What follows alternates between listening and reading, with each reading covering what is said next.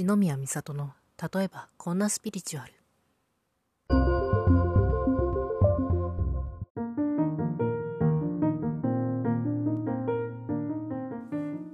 皆さんこんにちは。あるいはおはようございますか？こんばんはかおやすみなさいかもしれませんがソウルライトリーダー一宮美里です。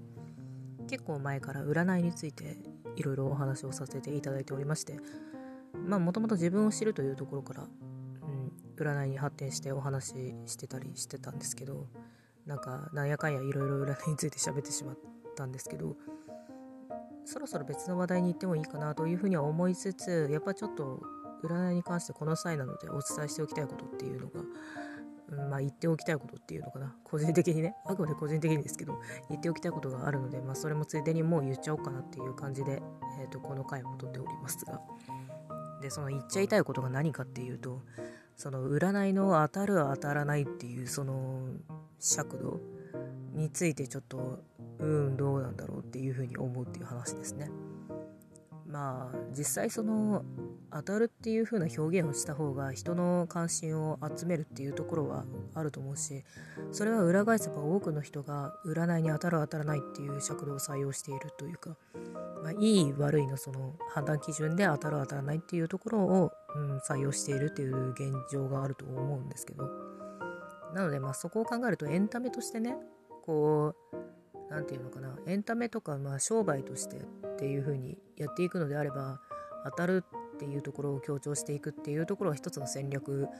だしまあ悪いとは言えないことだとは思いますが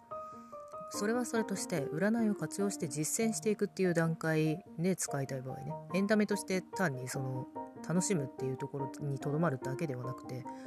何かこう自分の人生をより良くしたいとかあとやりたいことを実現していきたいみたいなことでこう占いを活用しよう実践していこうっていう風になった場合この段階になってくると単に当たる当たらないだけの尺度だと、うん、浅いところでとどまってしまう可能性は否定できないかなっていう風には思います。もっとこうまあ別に当たる当たらないをね持っててもいいんですけどもっとこう先の視点というか、まず要するに実践うんしたいかしたくないかっていうのもあるしまあ、現状と照らし合わせてどれぐらいできるか今のこの段階からだったらどこからスタートというか、まあ、アドバイスいろいろいただくと思うんですけどそのいただいたアドバイスからをさらに細かく知ってみてでどこから始められればいいかみたいなどれから優先して始めるかみたいなところもあるしうん、まあ、あとは実践なので当たる当たらないっていう話じゃなくてその実践してみてどうかっていうところになってくるかな。今のその占い占わってもらった時点であそれ当たってますっていう風なことだけじゃなくてじゃあまあその当たってるとして当たってるとして自分がそれに当てはまるなっていう風に思ったとしてじゃあその後どういう風にあの動いていこうかみたいなところに考えていくっていうのが大事かな楽しむのはもちろんいいんですけどその楽しむ先でじゃあ楽しんだで終わりじゃなくてその後どうやっていくのかどう行動したり実践したりしていくのかっていう軸を持つことがまあ占いに振り回されたりとか依存したりとかせずに活用できるうんというか活用するためのポイントの一つにもなってくるかなというふうには思います。でそうね占いまあ当たる当たらないっていうところもちょっとあのまあぶっちゃけた話を言うとある程度ねあのあ当たってるなって思わせることはねできるんですよ。あの別に戦術の内容とかその実際の占いの腕とか関係なくねあのある程度そうそうそうある程度その多くの人に大半の人にあなんか自分当てはまるかもみたいな感じに思わせること自体はそんなに難しくはないっていうのが実はあります。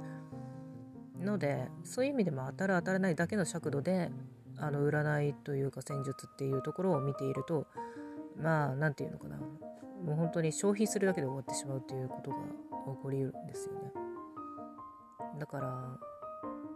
例えばですけど、まあ、その占い師さん自体が本当に当たると当たるか当たらないかを重視している方だったらまあちょっと別の話になってくるんですけどたとえその占い師さんの方が実用的なアドバイス。そのちゃんと鑑定結果を見た上でじゃあであと相談内容を受けた上でじゃあこのここはこうしていったらいいんじゃないですか？っていうふうに具体的なアドバイス実用的なアドバイスを伝えていたとしてもその受け取る側が当たる当たらないだけの尺度にとらわれていたらそのせっかくもらったアドバイスっていうのを生かしきれないっていうのもあったりするんですね。それはなんかもったいないことじゃないですか？うんだからそのもったいないをうんなくすためにもやっぱりそれ以外の尺度で考えるっていうところはうんと一つ頭に入れておいていただいた方がまあ占いを結果的にそっちの方が占いをより楽しめると思うしまあただ楽しめるしただ楽しむだけじゃ終わらなくて実際に生かすことができるっていう風になると思いますよ。思いますよって言っちゃったけど。だからそうね当たる当たらないもう大事ではあるある程度大事ではあると思うんですけど、まあ、それだけじゃないというかそれだけで考えてたら占いの本質的な部分というか占いのもっと便利な部分とかっていうところを見落としちゃうよねっていう話を要するにしたかったっていう感じですね。なのであのこれを聞いていただいた方はこう占いをね活用していこうかなっていうふうにちょっとそういう発想を持った時にこう単に、まあ、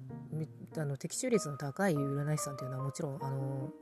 いらっしゃいますしそういう方は本当に腕のいい方っていう一つの指標ではあるのは確かなのでその的中率の高い占い師さんにお願いするっていうのは一つあのいい手段ではありますがそれだけのそのあの判断基準で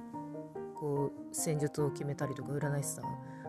お願いする占い師さんを決めたりとかっていうところは、うん、それだけではうん、ちょっとしない方がいいかなっていうふうには思いますのでちょっと自分がちゃんと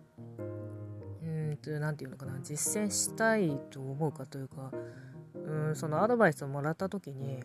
どうしたいかっていうところとかあとは自分がそれをアドバイスを受け取って実践してみてでそれでまあ軽い実験みたいな感覚でこうやってみてどうかっていうのを考えうん考えながらというか、まあ、自分でちょっとあなるほどこれは確かにこういう効果があったなとかいうふうにこう生かしていけるかっていう観点で考えていくのもありですね。まあ、もちろんいろいろ他にも判断基準はあると思うんですけどその人それぞれでね。まあ、一つそういう指標を持っていてもいいかなその方が占いより活かせるんじゃないかなというふうには思います。でさらに言うとその指標実践していく生かしていくっていう基準で占いを受けるという時にその占いをしてもらう人まあ要するに占い師さんの人ですけどを決めるにあたってはある程度相談内容を、うん、しっかり聞いてくれるタイプの方がもしかしたらいいかもしれないですね。もちろんねそういうのをあまり聞かずにもう何というかその占い師さんの方の感覚で行った方が実は結構当たるし本質的なアドバイスをこう出せるというか伝えられるっていう占い師さんの中にはいらっしゃいますんで、まあ、そういう方もうんありはあり。もち、まあ、結局のところ相性とあとは自分がなんかその人と占いしっくりくるかっていうところなのでこれは本当に一概には言えないところなんですけど。まあでもある程度こう相談内容をしっかり聞いてくれるだから要するにまあカウンセリングとかかなっていうそういうこの聞くっていうことをある程度しっかりやってくれるような人をあの選ぶとまあ、うん、割とアドバイスをもらうっていうそれを活用していくっていう観点においては割と実用的なアドバイスをもらいやすくなるんじゃないかなというふうには思います。これはあのあくまで私の判断基準なので皆さんにとってはもしかしたら別の判断基準の方がいいかもしれないですけどまあ一応その頭の片隅にね参考程度に覚えておいてもらえたらどこかで役に立つかもしれませんのでまあ良ければちょっとあそういう考え方もあるのかっていうぐらいにちょっと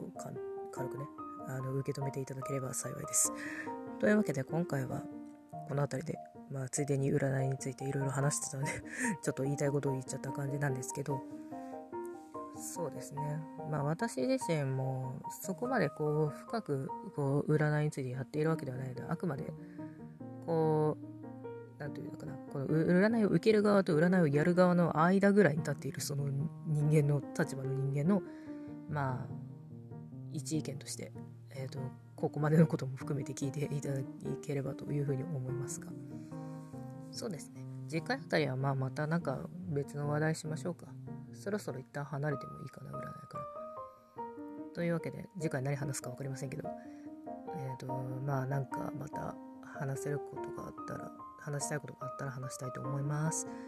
よければ、あの、なんならもうリクエストも大歓迎ですので、よければ、ね、各種 SNS とか、えっ、ー、と、お便りボックス的なのも一応置いてたりしますし、匿名の。まあ、いろいろ連絡できるところから連絡していただければ、取り上げるさせていただきますので、よろしくお願いします。というわけで、また次回お会いしましょう。バイバーイ。